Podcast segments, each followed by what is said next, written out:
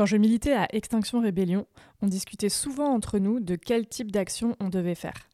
Extinction Rébellion, c'est un mouvement de désobéissance civile, donc il y avait quand même l'idée de faire des actions illégales, mais on pouvait imaginer des die c'est-à-dire euh, des événements où les militantes s'allongent par terre pour simuler la mort, des jets de faux sang, des blocages. On se posait plein de questions sur l'efficacité de ce qu'on faisait. Est-ce que vraiment nos actions symboliques servaient à quelque chose? Et en même temps, si on était trop radical dans nos modes d'action, est-ce qu'on ne risquait pas de s'aliéner une partie de la population? Ces questions, elles sont pas tranchées et elles sont revenues en force cet été. Il y a toujours des actions de désobéissance civile, par exemple avec les militantes de dernière rénovation qui ont interrompu un match de Roland Garros ou le Tour de France, mais il y a aussi de plus en plus d'actions plus directes. Cet été, pendant la sécheresse, des activistes de Youth for Climate ont coupé l'arrosage automatique à Angers, des anonymes ont éventré des jacuzzis à Gérardmer et des sangliers radicalisés ont saboté des golfs. Est-ce que c'est ça le nouveau militantisme écolo? Qu'est-ce que ça dit de nos stratégies face à l'urgence? Est-ce que c'est comme ça qu'on va gagner?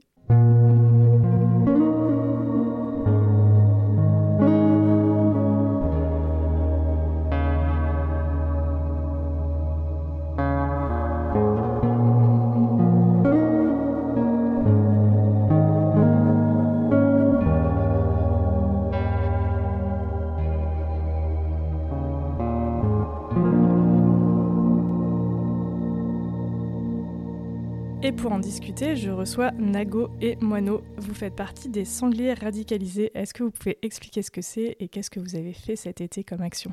Du coup, les sangliers radicalisés, c'est un collectif qui s'est formé euh, en très peu de temps. Euh, euh, on avait vu des actions qui visaient des golfs et on a eu envie de participer à, l'effort collectif de, de, militer contre les golfs parce que ça nous paraissait être une cible pertinente euh, du fait que c'était à la fois euh, une manière de dénoncer euh, la, catastrophique gestion de l'eau et l'accaparement par, là notamment les bourgeois et leurs activités pas forcément très utiles.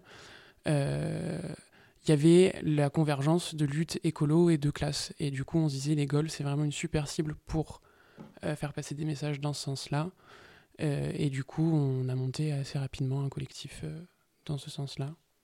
Si tu veux rajouter quelque chose. Euh, oui, bah, les, sangliers radicalisés, c'est avant tout un moyen de, s'amuser un petit peu parce que la blague, c'est que des sangliers viennent défoncer des terrains de golf. Euh, c'est quelque chose qui tourné un petit peu sur les internets euh, écolos et gauchistes. Donc on a, on a repris euh, la blague pour d'abord détruire un terrain dans, dans, le, dans le nord de la France, dans les Hauts-de-France. et on ne s'attendait pas forcément à ce qu'il y ait un, un retentissement médiatique, c'était surtout un entraînement pour la, la vraie action qu'on a préparée qui était euh, celle du golfe de Saint-Cloud, qui est un club euh, privé euh, élitiste, extrêmement sélect, on ne peut pas y rentrer comme ça, qui accueille notamment des grands patrons, des héritiers et toute une partie du, gratin de la bourgeoisie parisienne. et voilà, c'était vraiment ça notre cible, cibler avant tout la bourgeoisie et son, son, séparatisme de classe. Oui, Saint-Cloud, c'est une ville très très bourgeoise dans, dans l'Ouest parisien. Et qu'est-ce que vous avez fait exactement euh, comme, enfin, C'était quoi votre mode d'action euh, précis? Du coup, on a vu qu'il y avait des personnes qui avaient mis du ciment dans les trous. Et on s'était dit, même si on n'est pas gestionnaire de golf, que ça devait être facile à retirer. Euh, du coup, on a réfléchi à un truc plus durable.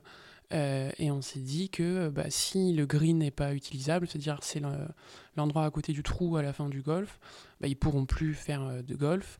Donc euh, on a visé en priorité ces espaces-là, les greens, et l'idée c'était de déformer le terrain, parce que c'est un terrain qui est particulièrement travaillé par des paysagistes ou pour le rendre vraiment tout lisse, tout droit. Et du coup, on a globalement arraché le gazon et de la terre pour rendre le terrain irrégulier et que ce soit long à rattraper euh, pour qu'ils aient leurs normes euh, pour pouvoir euh, pratiquer le, golf. Ce qu'il faut savoir, c'est que le, tapis de gazon qui couvre les greens est extrêmement fragile, très travaillé, et ça s'arrache comme de la moquette, vraiment. Il suffit de faire quelques trous, de tirer un peu, et, et tout, et tout, tout s'en va. Donc c'est vraiment très facile à arracher. Et une fois que c'est arraché, c'est pas, pas si facile que ça de le réparer tout en préservant cet aspect bien propre, bien lisse qu'affectionnent tant les golfeurs. Ouais, tu as parlé du, de l'action de, de, ciment, ça a été fait par Extinction Rébellion à Toulouse, il me semble. Euh, est-ce que, euh, et vous m'aviez dit au début, c'était vraiment pour euh, participer un petit peu, c'était un peu pour avoir un truc collectif de, il y a déjà des gens qui s'en prennent au golf, donc on va continuer quoi. oui, moi j'avais carrément vu qu'il y avait des actions similaires aux États-Unis et il parlait de faire une lutte internationale contre les golfs, donc c'était pareil. Il y a, en effet, il y a un peu d'humour qui s'est mêlé dans cette histoire parce que il y a eu des faux stickers qui ont circulé sur les, internets gauchistes, en effet, avec euh, anti-golf action, etc.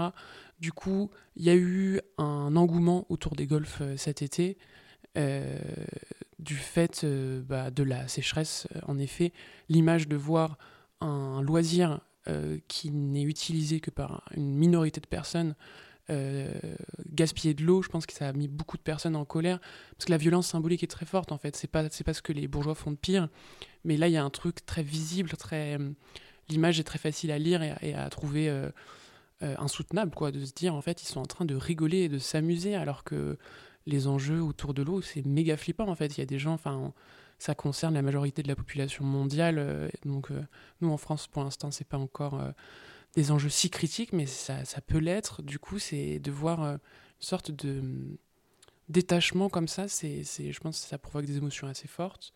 et c'est peut-être autour de ça que qu'il y a eu facilement l'idée de, s'en prendre en golf et aussi le fait que c'est une cible plus facile que d'autres euh, parce que même si des fois il y a des barrières, c'est quand même quelque chose qui est dans l'espace euh, autour de nous. Et je sais qu'il y avait eu aussi des, des campagnes humoristiques, c'était euh, seed, seed Bomb, your, golf, your local golf course. et du coup, il y avait l'invitation de d'aller en faire autre chose, quoi, d'aller jardiner, d'aller utiliser cet espace euh, qui est accaparé par, euh, par euh, une la minorité ultra riche. Quoi. Les sites bombes, c'est les bombes à graines. Quoi. les bombes à graines, oui, c'est ça. tu veux rajouter quelque chose? Oui, bah, c'est aussi sur l'idée de communauté. depuis le Covid, les, groupes écolos et militants ont été très atomisés, très dispersés. Et le fait qu'on puisse se retrouver, même si on ne se connaît pas, mais qu'on fasse la même action pour les mêmes buts, euh, ça, ça renforce aussi le mouvement. C'est quelque chose qui est, qui est, extrêmement fort et qu'il ne faut, pas, négliger, qui est que lorsqu'on, agit ensemble pour, la même cause, forcément on se rapproche. Tandis que si on passe son temps sur les, réseaux sociaux juste à discuter, on ne peut pas créer ce sentiment de communauté. Donc c'est aussi, pour ma part, euh, dans ce but que j'ai, que fait cette, cette action, de me reconnecter aussi aux autres gens et de leur montrer à ceux qui avaient déjà fait cette action qu'ils n'étaient pas seuls, qu'on les suivait, et à celles et ceux qui pouvaient vouloir faire la même chose, que c'était facile, qu'elles aussi pouvaient le faire. Et tu parles de ne pas rester sur les réseaux sociaux, c'est intéressant parce qu'en effet, c'est les, blagues sur les sangliers, ça a beaucoup pris d'espace euh, sur certains, euh, sur certains espaces de gauche euh, sur les réseaux sociaux. Et donc, c'est important pour toi, de, enfin pour vous, de, de sortir de ça, d'inciter peut-être des gens qui, je sais pas, militent uniquement sur les réseaux, entre guillemets, à, à, faire des actions? Euh, Oui, carrément. C'était même notre but. le collectif a été invité dans quelques médias. Et nous, enfin, l'opportunité qu'on voulait prendre, c'était un peu de faire un, tuto pour expliquer qu'il suffisait d'être quelques personnes et d'y aller. Et que même si ça pouvait être impressionnant, en fait, c'est le, plus dur, c'était de le faire. Euh, et du coup, euh, euh, en effet, les blagues sur les sangliers, je me dis que ça peut être une, quelque chose qui fait que les gens testent le, les actions un peu direct, mais parce qu'en fait là le risque il est quand même très bas quoi. C'est pas euh, pas rentrer dans une usine et péter les chaînes de montage quoi. C'est quand même plus plus, plus tranquille. Les, risques juridiques sont faibles euh, et puis il y a moyen de vraiment se planquer et de se sentir en sécurité. Euh. Du coup il y avait en effet cette volonté de pousser des gens à un, truc qui peut se faire entre potes finalement, même si on l'a dit dans les médias, c'est pas un délire entre potes, c'est politique du fait de de, s'attaquer à, à, au loisir de la bourgeoisie, là, spécifiquement. Euh, Mais pour autant, c'est quelque chose qui peut se faire au-delà. enfin, je sais qu'on en a beaucoup discuté avec Nago. moi, je sais que je je trouve que le militantisme est parfois trop, entre guillemets, professionnel, que, que je sais que j'ai essayé de ramener des amis à des événements qu'ils ont, et elles ont été impressionnés, ont, eu du mal à, s'intégrer. Là, il y a, l'idée qu'une personne qui n'a pas fait partie d'un groupe militant avant, euh, mais qui est en colère, enfin, il y a plein de gens qui sont très en colère, euh, qui, se sentent impuissants et qui ont envie de faire quelque chose, bah, ce type d'action, euh, potentiellement, peut les inspirer, c'est pas forcément le meilleur mot, mais les pousser à, à tester des choses, quoi. Il y avait, oui, donc cette idée vraiment d'en faire un tutoriel pour euh, toutes celles et ceux qui voulaient euh, se mettre au militantisme. Et puis, pour euh, reprendre ta question sur les réseaux sociaux, c'est vrai que de mon côté, je suis assez mitigé sur l'impact que Facebook, Twitter, tout ça peuvent avoir sur le militantisme. D'un côté, c'est un moyen de rencontrer des gens, de faire du lien, mais ça reste quelque chose qui est extrêmement artificiel, très superficiel plutôt.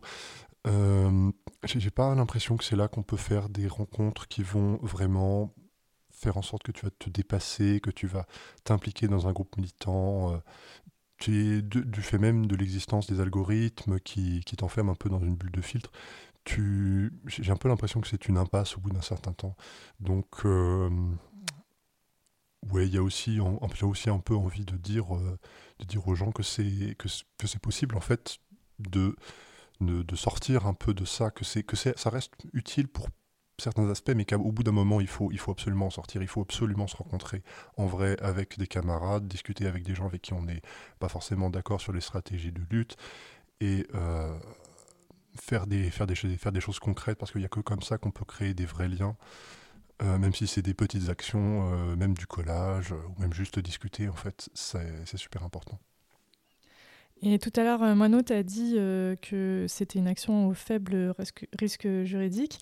Vous avez quand même pris énormément de précautions pour ne pas être retrouvé. Là, c'est plutôt, on va dire, pour avoir une culture de la sécurité. Je pense que Là, il y, a déjà un niveau de répression euh, en France et ailleurs qui est très haut, mais qui ça peut empirer en fait. Du coup, je pense qu'il faut prendre des habitudes euh, sans non plus euh, s'en empêcher de, enfin, s'en rendre malade. je pense qu'il faut être très très méfiant, faire attention. Puis de toute façon, il y a des moments où on risque de faire des erreurs, donc mieux vaut mettre la barre très haute sur la sécurité dès le départ euh, et puis aussi, ce qu'on s'est rendu compte, là, on en discutait avec d'autres personnes, c'est que ce mode d'action-là, on l'a fait dans un golf, mais on se rend compte qu'il y a des choses qu'on n'a jamais testées avec des militants, c'est-à-dire les espaces extérieurs de la bourgeoisie, il y en a d'autres en fait, par exemple. Du coup, là, on va peut-être pas en parler maintenant, mais on a réfléchi à d'autres choses qui pourraient ressembler, euh, mais où du coup les risques pourraient être plus grands, par exemple. Euh, parce que euh, qu'on s'est, on, se l'est dit avant d'aller en action, et on l'a constaté, que la bourgeoisie protégée, ce qui a de la valeur, elle a peur du vol, par exemple. Donc, leur, leur, maison, etc., doit y avoir vraiment beaucoup de sécurité. Mais ce qui ne peut pas se voler n'est pas protégé. Il y a une sorte de... Je pense qu'ils se sentent intouchables et que du coup, ce qui n'est pas volable n'est pas protégé, sauf qu'il y a plein de choses sur lesquelles on peut les bloquer qui ne sont pas volables, mais qui sont sabotables. Du coup, voilà, c'est des pistes d'idées qu'on a envie de reprendre, mais pour lesquelles il va peut-être falloir, en effet, qu'on fasse très attention à, la sécurité. Oui, bah sur la sécurité, on n'a tout simplement euh, pas pris nos téléphones avec nous pour éviter d'être retrouvés. Et puis, euh, dans le milieu écolo, il y, a, euh, il y avait une certaine propension à être dans une attitude sacrificielle, à se dire qu'on va se faire arrêter, à être dans le dialogue avec euh, la police. Euh, bon, on en est un peu revenu. Donc euh, là, on va dire qu'on s'est rendu compte qu'il y avait des modes d'action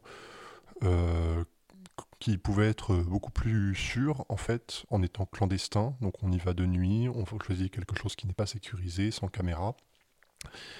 Et euh, si on prend nos précautions, il n'y a presque aucune chance pour qu'ils nous retrouvent.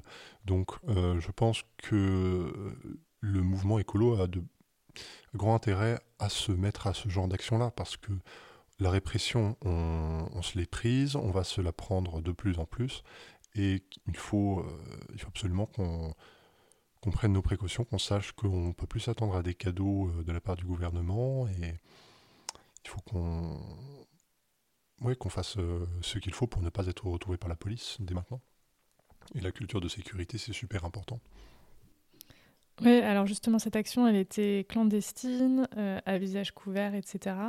Euh, mais c'est pas toujours ce que vous avez fait. Et j'aimerais bien qu'on parle un petit peu de votre parcours militant. Est-ce que vous pouvez expliquer comment vous en êtes venu euh, aujourd'hui à saboter des golfs, mais hier, peut-être que vous faisiez des choses un petit peu différentes? Alors oui, en effet, je n'ai pas commencé par le sabotage. alors, mon parcours militant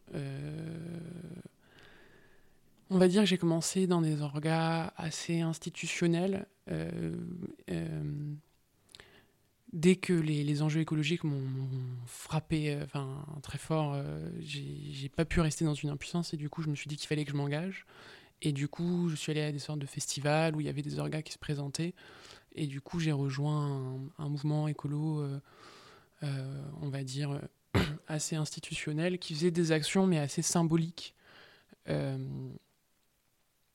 Et au début, ça m'a, boosté. Euh, euh, je me sentais utile. J'avais l'impression de faire quelque chose. C'était, peut-être 2017-2018. Euh, donc c'était, on va dire, le début de l'effervescence écolo militante. Il y, avait eu, je ne sais plus exactement les dates, mais il y avait eu la COP 21 qui avait... en 2015 déjà. 2015, c'était assez quelques années après la, COP. C'est vrai que j'étais, allé à l'époque à la COI, à la Conference of Youth, et du coup, j'y croyais, euh, on va dire, au militantisme, euh, de demander des choses au gouvernement, être gentil. Euh, si on est si on est exemplaire, bah, on va inspirer d'autres gens et les modèles qu'on propose, ils sont géniaux. Du coup, je suis passée par là au début. Et je pense que dans les choses qui m'ont fait évoluer, il y a beaucoup eu le mouvement social des Gilets jaunes. du coup, que j'ai rejoint assez tardivement, peut-être à l'acte 10 euh, puisque j'ai fait partie des gens qui se sont fait euh, arnaquer par les médias, euh, de penser que c'était en gros l'image des gilets jaunes qui défendent que des intérêts, des privilèges, alors qu'ils ont déjà plein d'argent et que en fait c'est juste des gens anti-écolo. J'ai été un peu, enfin je me suis fait avoir quoi, par ce récit. Et c'est à force de discuter que j'ai fini par me dire bah déjà on va y aller en fait, je vais, aller à un des actes des gilets jaunes. Et euh, je pense que c'est un des moments où j'ai beaucoup évolué politiquement. Euh, euh, déjà, je me suis. En gros. ouais, c'est ça, que, comment le dire. L'intersectionnalité, quoi. Je n'étais pas trop au fait des enjeux d'oppression de, classe. et là, de voir la répression qu'on se prenait physique. Enfin, le, le c'est les premières fois que je me faisais gazer aussi violemment. Dans les mouvements écolos, j'avais déjà euh, eu des petits pchits ou des petits trucs, mais c'était vraiment rien de, de traumatisant. Là, euh, les, premières manifs euh, où tu crois direct que tu peux peut-être mourir, ça fait, fait un autre effet quoi, sur, les, sur, les, sur le corps. et du coup, je pense que c'est à partir de là que je, me suis un, peu intéressé aux dynamiques de classe. J'ai rencontré des personnes, du coup, libertaires ou anarchistes. Je me suis mis à lire de, des théories anarchistes. Et du coup, c'est à partir de là que j'ai pas mal évolué. Euh, et du coup, je suis devenu très critique des différents orgas où je militais. Et je me suis un peu détaché. Euh, j'ai je suis, j'y suis retourné de temps en temps, mais toujours j'étais très énervé en fait euh, de, de, par la naïveté que, que, je voyais. De, mais on va leur demander ça, on demande au président ceci, et alors que pour moi les choses étaient en train de devenir lisibles, que c'est pas en demandant qu'on obtient des, choses, quoi, que c'est pas en étant gentil et poli euh, que qu'on va inverser, inverser les, le rapport de force. Il y avait, il y avait tout ça qui fait que le, mouvement écolo et sa sociologie aussi. je me suis, je me, là, c'était, devenu insoutenable pour moi de voir à quel point c'était, bobo, quoi. C'était mignon, c'était des gens qui n'avaient pas de, de problèmes matériels dans leur vie, il y a des choses comme ça qui m'apparaissaient très lisibles et qui ont commencé à vraiment me, me peser. Et du coup, c'est là où, euh, avec, euh, avec des personnes avec qui j'avais milité ou que j'ai rencontré par ailleurs dans ma vie, euh, j'ai commencé à envisager d'autres choses que la désobéissance civile et qu'on a commencé à réfléchir à différentes actions plus ou moins directes ou de sabotage. du coup, voilà, je ne sais pas si le récit était très cohérent, mais c'était pour essayer de. si, c'était très clair. Et Nago?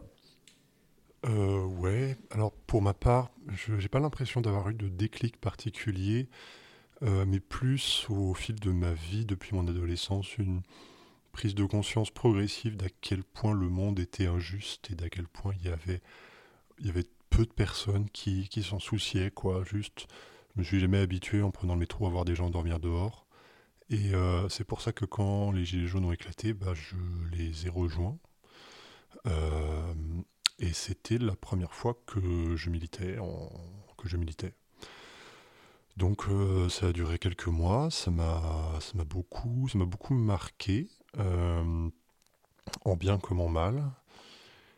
Et C'est-à-dire, c'était quoi le bien, c'était quoi le mal bah, Le bien, c'était de, de, de, prendre conscience de notre force collective, euh, de la force qu'on avait à euh, juste marcher dans la rue là où on n'avait pas le droit de marcher, de faire reculer la police quand on était nombreux et organiser et qu'on se serrait les coudes littéralement.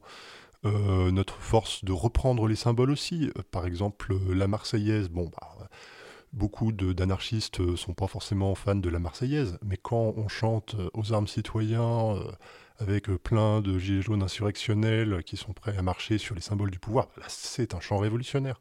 Donc il y avait aussi une reprise en main de notre, euh, notre histoire, avec toutes les références à la Révolution française, à la Commune, à les, tous les mouvements sociaux qui nous ont précédés, euh, une reprise en main de, ouais, bah, de notre puissance d'agir collective. Et euh, c'était vraiment une puissance collective parce qu'il n'y avait pas de chef, il n'y avait pas de direction, ce qui a aussi c'était aussi pas très organisé. Mais il y avait, il y avait vraiment une, une joie de vivre éclatante. Et ça, c'était vraiment exceptionnel. C'est quelque chose que j'ai jamais réellement retrouvé depuis. Euh, sur le mal, bah, c'est prendre conscience déjà que euh, sans, un minimum de discipline et de d'organisation collective, on est juste euh, voué à se faire massacrer par la police. Et prendre conscience de la, du degré de brutalité de l'État, c'était pense que ça a aussi laissé des traces euh, sur, ma, sur ma psyché. Euh, se rendre, en fait, c'est à ce moment-là que je me suis rendu compte que euh, la bourgeoisie, l'État, la police, ils étaient, c'était pas juste des ennemis de classe, c'est des gens qui étaient prêts à tous nous tuer, nous mutiler ou nous emprisonner plutôt que de devoir céder un centimètre de leur pouvoir. Lorsqu'on écoutait des éditorialistes qui demandaient à faire intervenir l'armée et à nous tirer dessus, alors que franchement, les premiers gilets jaunes, ils demandaient le RIC, euh, abandonner euh, la hausse des prix des carburants, une augmentation du SMIC, enfin vraiment des, réformes social-démocrates. Quoi. C'est pas quelque chose qui aurait fait polémique si Macron avait juste donné. Mais non, non, non, même cette toute petite fraction de pouvoir, il voulait pas le lâcher, il préférait mutiler des centaines de gens. Ils en avaient rien à foutre. Et ouais, bah ça laisse des traces. Ensuite, euh, bah, comme je l'ai dit, j'ai pris conscience après quelques mois que les Gilets jaunes, c'était très beau, mais que c'était voué à l'échec. Qu'on qu'on était de moins en moins chaque semaine. Et donc, euh, je me suis dit que j'en avais assez de défiler sans, organisation et j'ai cherché euh, qu'est-ce que je pouvais, qu'est-ce que je pouvais faire, où est-ce que j'étais le plus utile?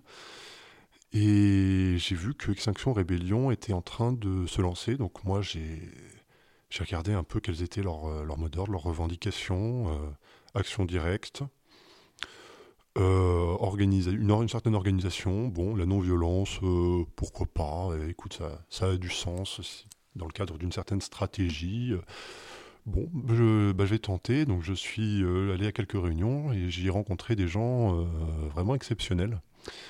Euh, qui m'ont donné envie de, de, me consacrer encore plus à la, à la lutte et de m'organiser avec elle et eux. Et donc c'est là que je suis rentré vraiment dans le militantisme écolo. J'ai rencontré plein de gens par ce biais très chouettes, d'autres gilets jaunes, des gens d'Extinction Rébellion ou d'autres groupes écolos. Euh, j'ai participé à organiser des actions. Euh, Et bon, voilà, j'ai aussi appris à devoir composer avec des gens qui n'avaient pas forcément les mêmes visions politiques. C'était pas forcément facile.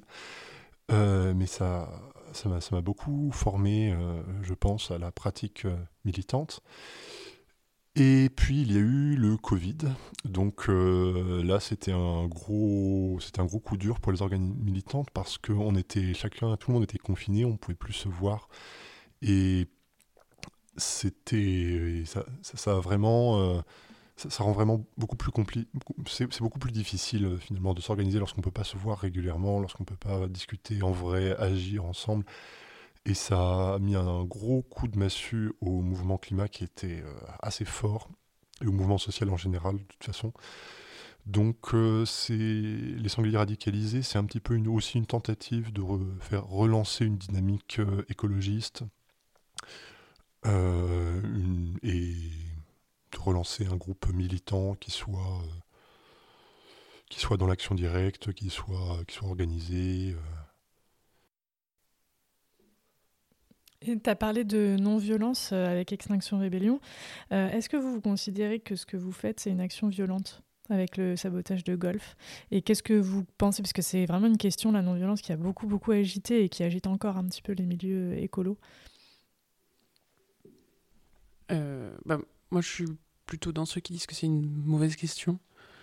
Euh, parce qu'en fait, quoi qu'il arrive, si tu veux militer et du coup rentrer dans un rapport de force, ça va être perçu par quelqu'un comme violent. La personne aura probablement tort, hein, parce que quelqu'un qui est empêtré dans les privilèges, tu lui prends une miette et il hurle, euh, en fait, c'est pas,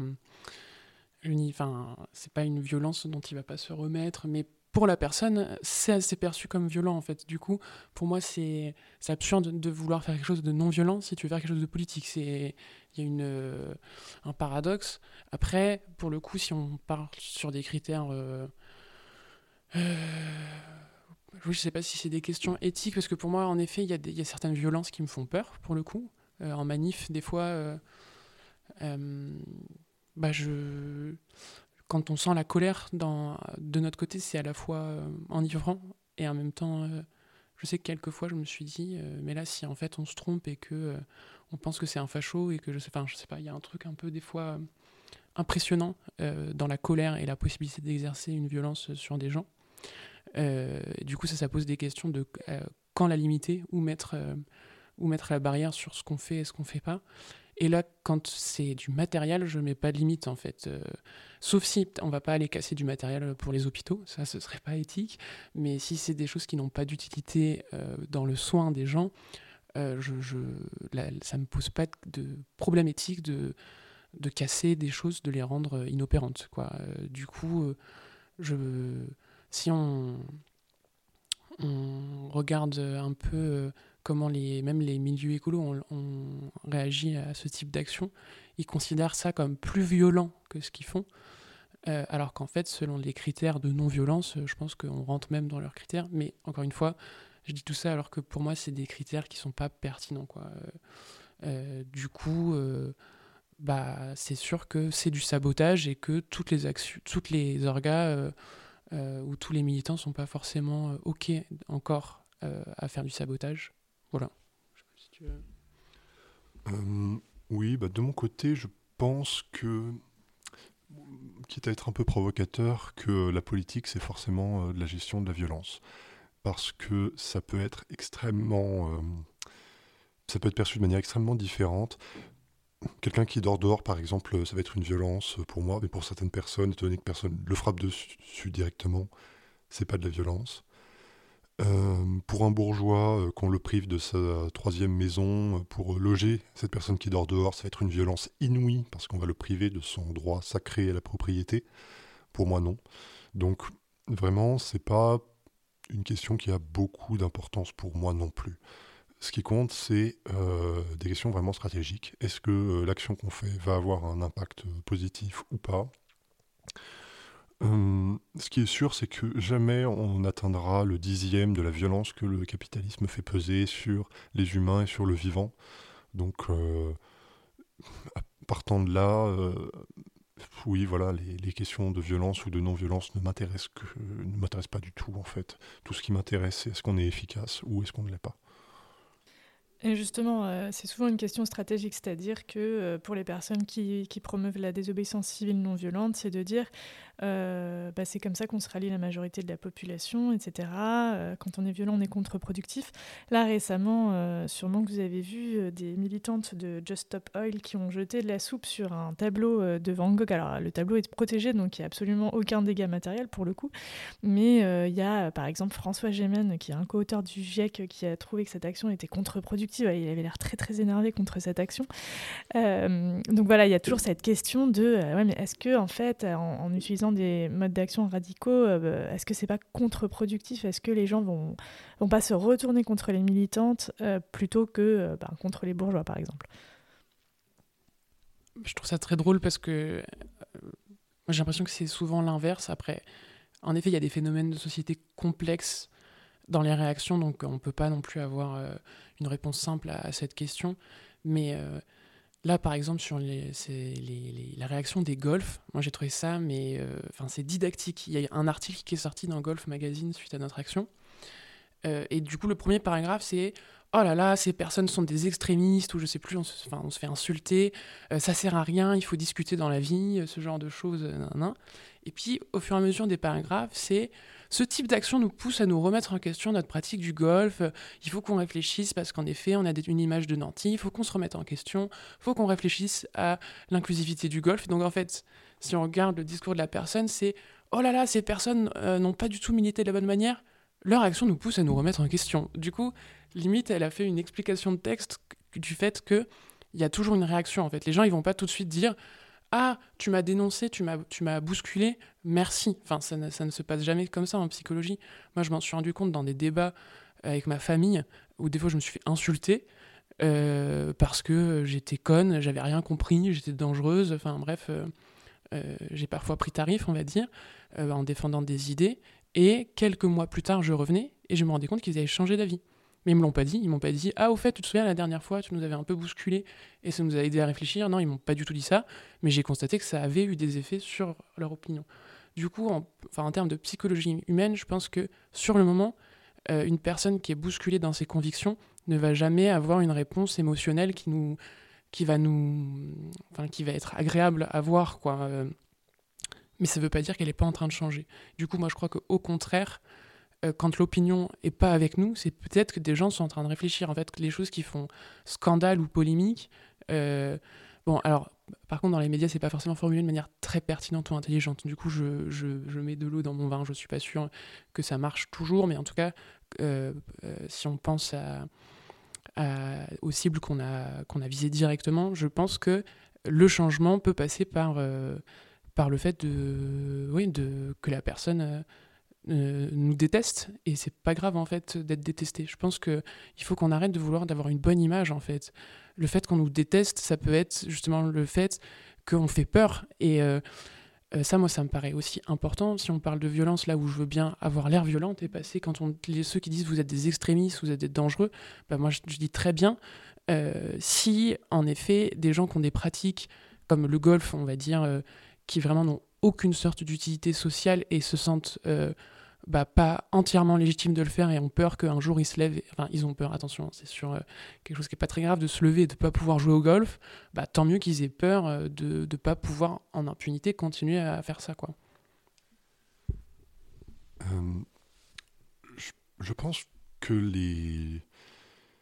Je, pense qu'il faut arrêter de aussi, je pense aussi qu'il faut arrêter de se focaliser sur l'opinion publique pour une raison très simple, c'est que s'il y a un fait dans euh, l'histoire de l'humanité qui est vraiment certain, euh, avec un niveau de certitude vraiment extrêmement élevé, c'est bien euh, à quel point on est dans la merde, à quel point l'humanité se dirige vers sa perte, vers la perte de la biosphère, qui est, rappelons-le quand même, un phénomène a priori unique dans l'univers. Pour l'instant, on ne connaît aucune autre planète dans la galaxie qui abrite cette biosphère.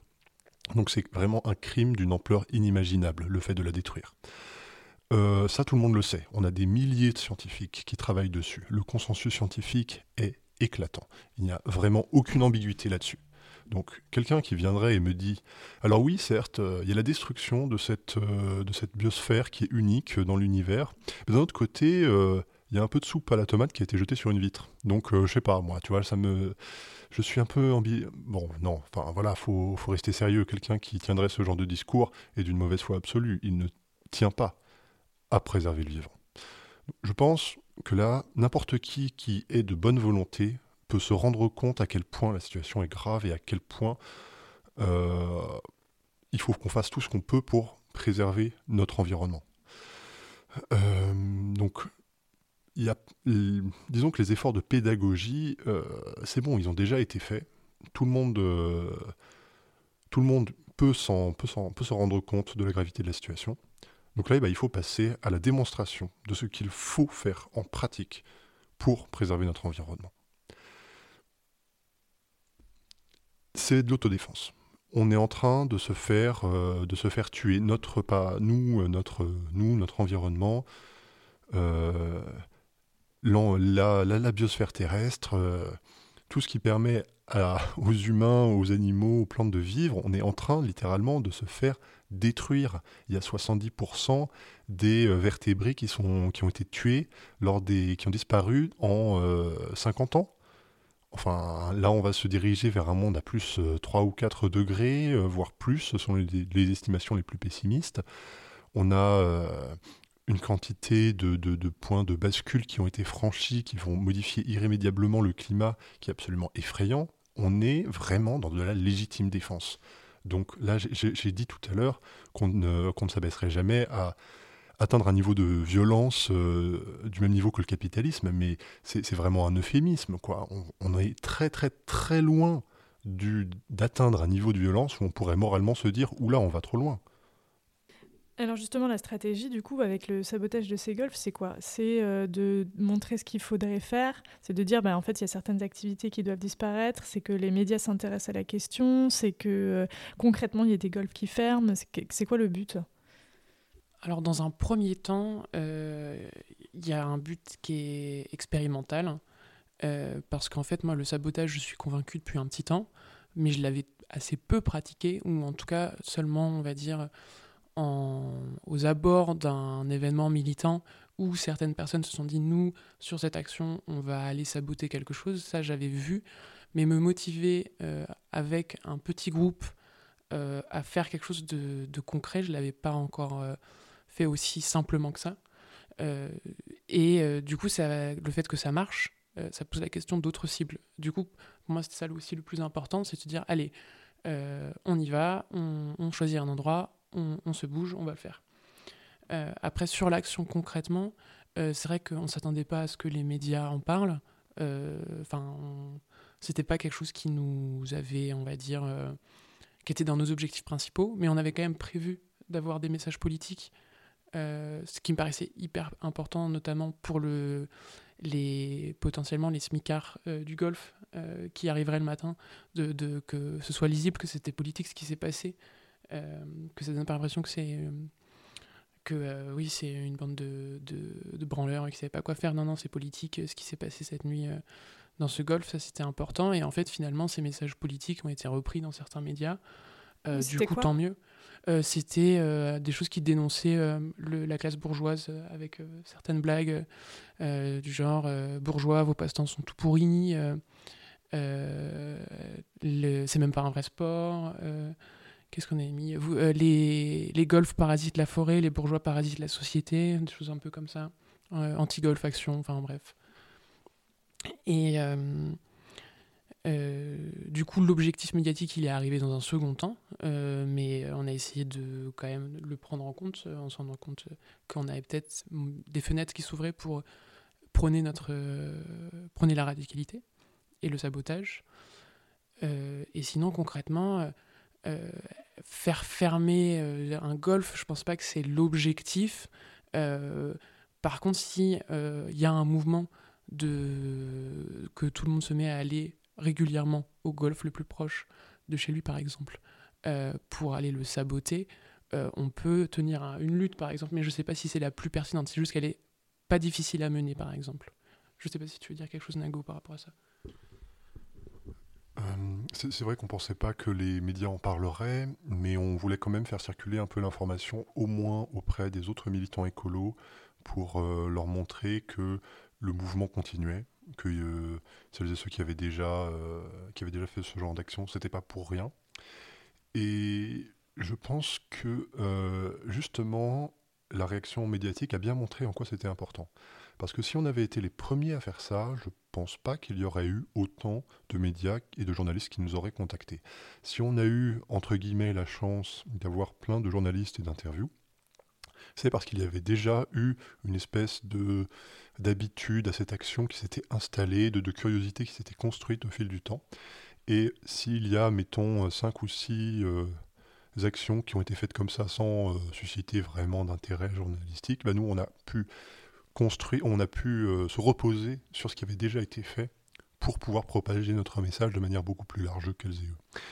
Euh, et donc ça, ça me donne aussi euh, personnellement du courage pour les prochaines actions, en me disant que même si l'action en elle-même, elle, n'a pas forcément beaucoup d'impact concret sur le moment, ça permet d'habituer la société, les médias, les gens en général, au fait que ce genre d'action est, est normal, décaler un peu la fenêtre d'Overton vers nous, et que je me dis que d'autres. La fenêtre euh. d'Overton, donc c'est un concept qui euh, désigne ce qu'il est acceptable de faire dans une société. Donc au centre, il y a ce qui est complètement normal, aux extrémités, il y a ce qui est considéré comme un peu provocant, et puis en dehors de la fenêtre, c'est les actions qui sont radicales, extrémistes, voire complètement inenvisageables.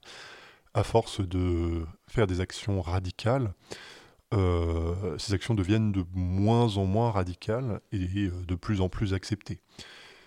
Euh, donc euh, c'est un peu ça euh, mon objectif, de me dire que bah, par exemple pour les prochaines actions, si je fais quelque chose qui n'a pas forcément d'impact sur le moment, peut-être qu'il y aura d'autres militants qui reprendront le flambeau et qui eux réussiront à avoir de l'impact. C'est vraiment pour moi une construction sur le, sur le long terme. Le, et là je parle des, mouvements sociaux et de la lutte en général. On sait que bah, on verra peut-être pas les effets de notre vivant. Et c'est pas grave parce qu'il y en aura d'autres qui nos enfants, nos petits-enfants, qui reprendront la lutte et qui se diront je pars pas de rien, il y en aura, il y avait d'autres personnes avant moi, il y en aura d'autres après moi, et faut militer pour avoir un pour gagner un monde meilleur parce qu'on le mérite en fait. Et je, vais revenir sur le choix de la cible. Euh, vous avez bien expliqué au début euh, le côté euh, loisir de la bourgeoisie, etc. Et en même temps, on peut vous dire, bah ouais, mais les golfs, ça consomme pas tant d'eau que ça. c'est 40%, 40 je crois, de la consommation d'eau qui, qui, qui va à l'agriculture, en fait, qui va à l'irrigation. donc, pourquoi pourquoi ce choix de cible? Et est-ce que, parce que quand bien même tous les golfs de France fermeraient, finalement, ça réglerait pas vraiment le problème de la consommation d'eau, enfin de la, de l'accaparement de l'eau en France bah, Parce que le sujet, dans, dans le fond, c'est pas tellement euh, le golf spécifiquement, mais c'est euh, les ultra privilégiés, la, bourgeoisie, qui continue de vivre dans l'opulence et, et de, passer du bon temps, alors que les conditions matérielles de vie de beaucoup de personnes sont menacées. C'est plutôt ça la, la cible, c'est que c'est pas le golf en lui-même qui est la cible la plus pertinente, mais la classe qui la pratique, c'est elle, c'est notre cible. C'est. Hum, c'est. Euh, enfin, je sais que là, il y a pas mal euh, qui circulent euh, le, sous forme de, de mèmes. la citation de les gens qui sont en train de détruire notre planète ont des noms et des adresses. je pense que cette idée-là, c'est important qu'elle que infuse. Quoi. En fait, c'est pas c'est pas abstrait ce qui se passe, c'est qu'il y a des personnes qui, profitent directement euh, de, des destructions en cours.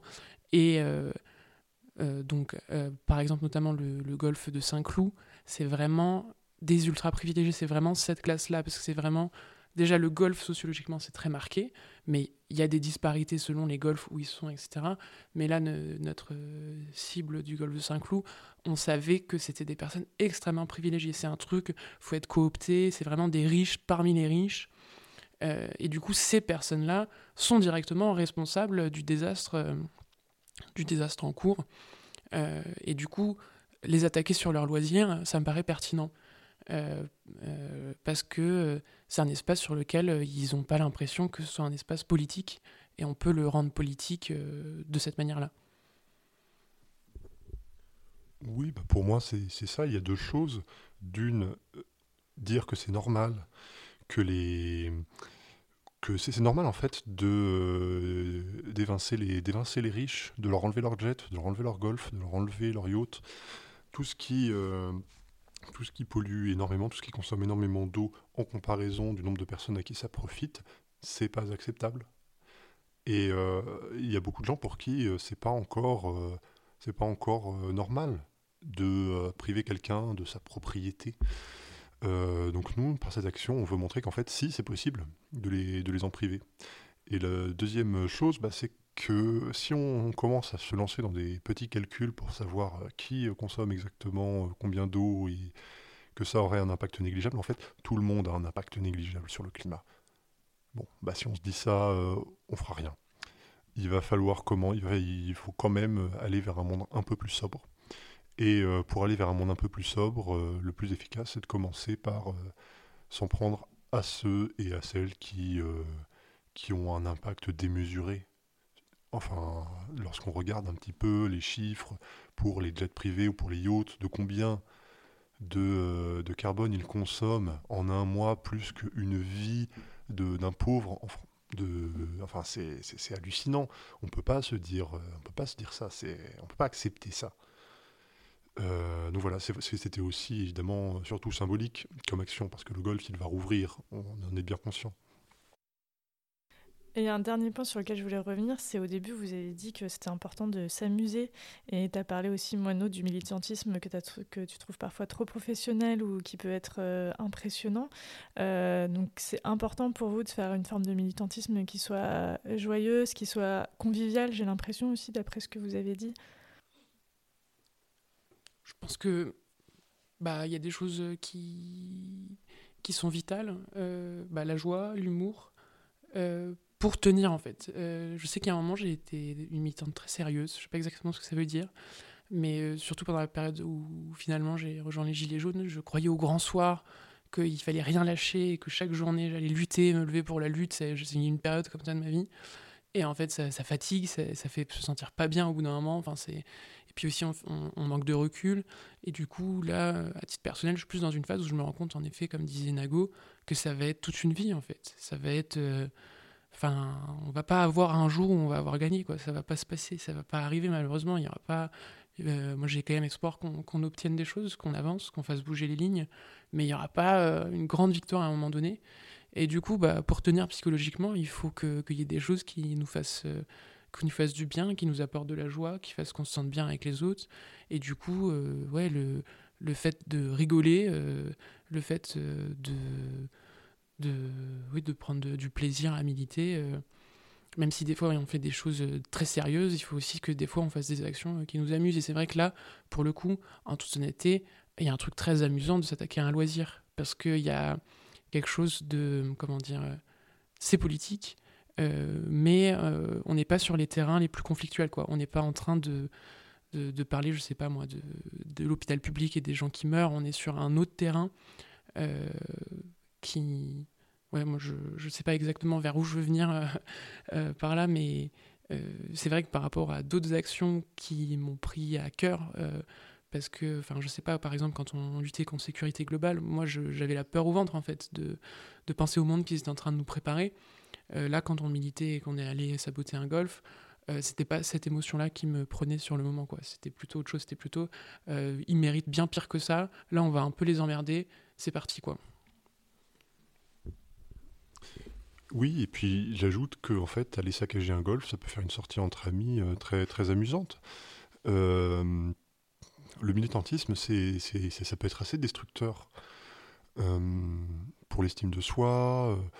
et le fait de se rendre compte qu'en fait, bon, on a quand même cette capacité-là de réunir quelques amis, quelques camarades, d'aller saccager un golf, ça, ça met aussi un coup de boost de se rendre compte qu'on a, on a quelque part, on a un peu de courage, de l'audace, on peut faire des choses. Et ça, c'est, c'est vraiment euh, très positif.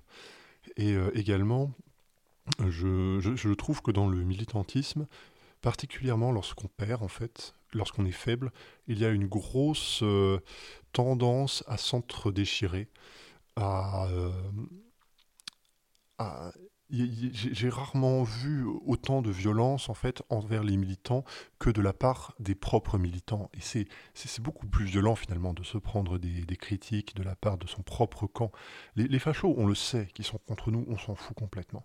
Mais quand euh, tu as, euh, bah, sur les réseaux sociaux, souvent, hein, on se rend pas compte des conséquences de ce qu'on dit, mais qu'on peut balancer euh, tout et n'importe quoi à la gueule de, des de, son propre camp sans en avoir rien à foutre euh, de ce qu'on de ce qu'on dit, des conséquences concrètes, parce que ah là là c'est problématique, ah là là ça ça ça ça, ça a fait du mal, ça, ça soi-disant fait du mal à quelqu'un, euh, les, les, termes qu'on a employés.